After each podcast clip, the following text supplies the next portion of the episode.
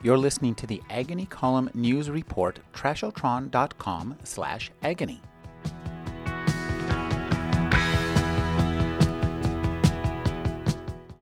The new novel by Sabaa Tahir is A Torch Against the Night. Thank you for joining me, Sabaa. Thank you. I'm glad to be here. This is a very interesting follow up to An Ember in the Ashes.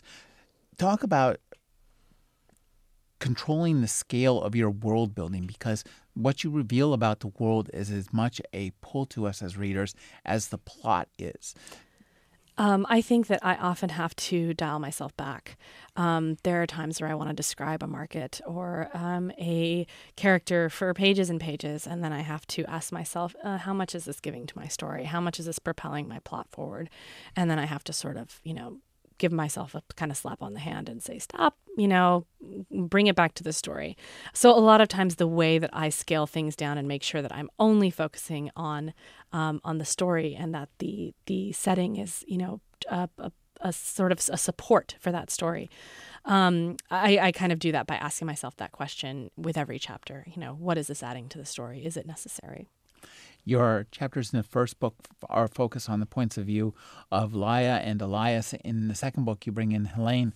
Uh, talk about restricting yourself to two in the first, adding the third in the second, and the challenges of adding the third and keeping it distinctive from the first two.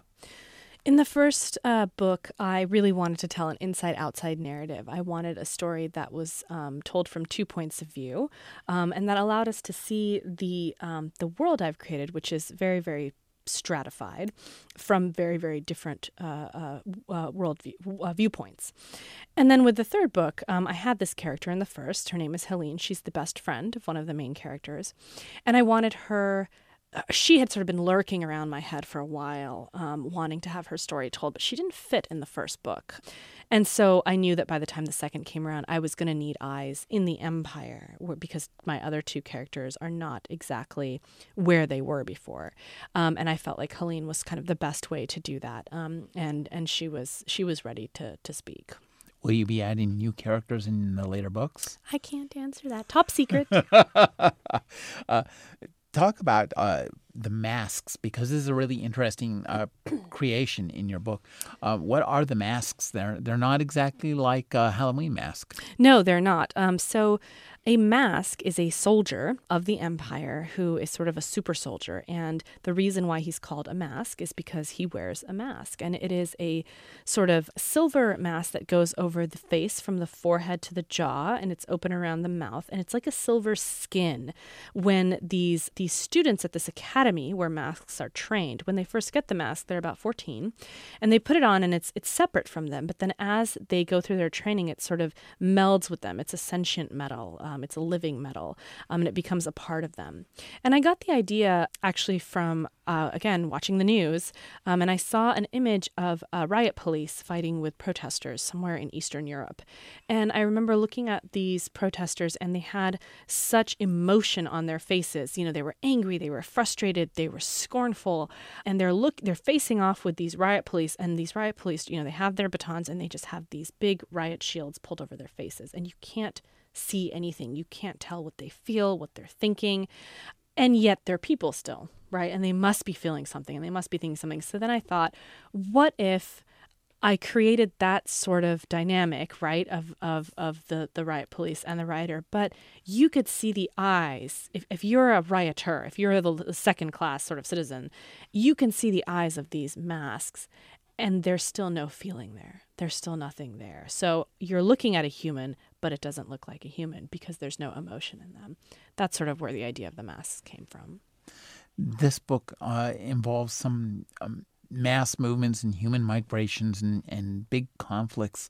Uh, talk about designing those conflicts and keeping your characters on with all their feet on the ground, running, uh, literally almost running for two straight books, uh, and uh, but also keeping track of the helping the readers keep track of the bigger characters, uh, conflicts in the background. I think that so much of the book is based off of our world. Um, and so it doesn't require a ton of creativity to sort of take, like you said, you know, mass migrations like the, the, the Syrian refugee crisis or, you know, uh, a war zone uh, related conflict like the, the Sudanese genocide and kind of putting that into the book and figuring out and using that as a background. And then in order to kind of keep the characters grounded and keep the reader grounded with the character, the conflicts are very much they're very personal. It's about family. It's about love. It's about getting you know surviving day to day.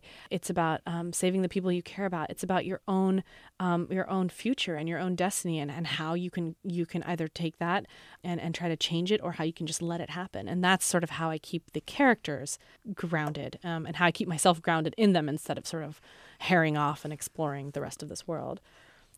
This book sets up a, a a society in conflict with two kind of basic uh, bases. There's the uh, Martials and the scholars. Explain to who who they are and why they're at conflict.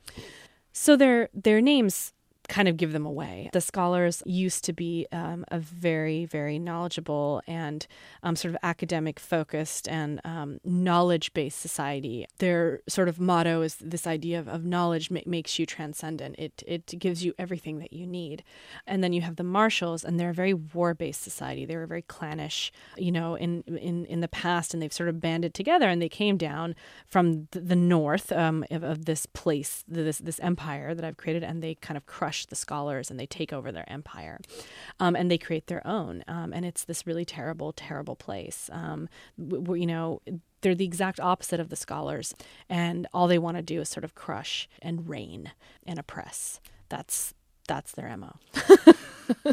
this is a novel that's uh, filled with violence and uh, you do two things I think very well. You you call a spade a spade, and and when the violence is well identified, yet it's not so awful that it's just this mind numbing uh, immersion in gore. Talk about um, creating a military conflict where we understand that what's being done is violence, when rape is being committed, a word that, that does come up in this book, um, and versus, you know, not getting lost in that sea of, of gore.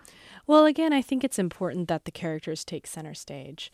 And, you know, if I had, you know, a gory, violent conflict in the very beginning in which they killed, were all killed, well, that there wouldn't be a book, right? um, and so I think it's really a matter of zeroing in, zeroing in um, on the conflict. I'm sorry, on the violence um, when it is necessary and when it's something that the characters are coming into contact with directly. We're sort of following them. So when they come into contact with it, that's when we see it and I, I wanted to put this this sort of realistic violence in and this idea of, of, of a war zone actually being accurate, you know, trying to portray it accurately because I have young readers and I didn't want to lie to them. Um, I think what makes young adult books so special is that we don't lie to our readers. We don't talk down to them. I never wanted my reader, I never wanted to do that disservice to them where I didn't think that they were smart enough or that they could take it. I I know that my readers, many of whom are teen readers, are very savvy. They're very smart and they understand how the world works. And so in order to to write for them, I had to portray a realistic world. I had to portray a war zone that actually looked like a war zone as opposed to sort of a sugar coated war zone where nothing bad ever happens. You use a few elements of the fantastic in this from efrits to the and uh, Jinn to something you call the Nightbringer and and uh, the the Soul Catcher. I, I love the Soul Catcher. She's really a lot of fun. She um, again is someone who's been sort of waiting around to come into the book, um, and um, and she was interesting to write because I wanted so much to keep giving her more page time, but then I had to pull back because I wanted her to also keep her mystery. Um, and that's sort of the, the the always conflict for writers. I think is not not giving away too much. The new novel by Sabaa Tahir is A Torch Against the Night. Thank you for joining me, Sabaa. Thank you so much.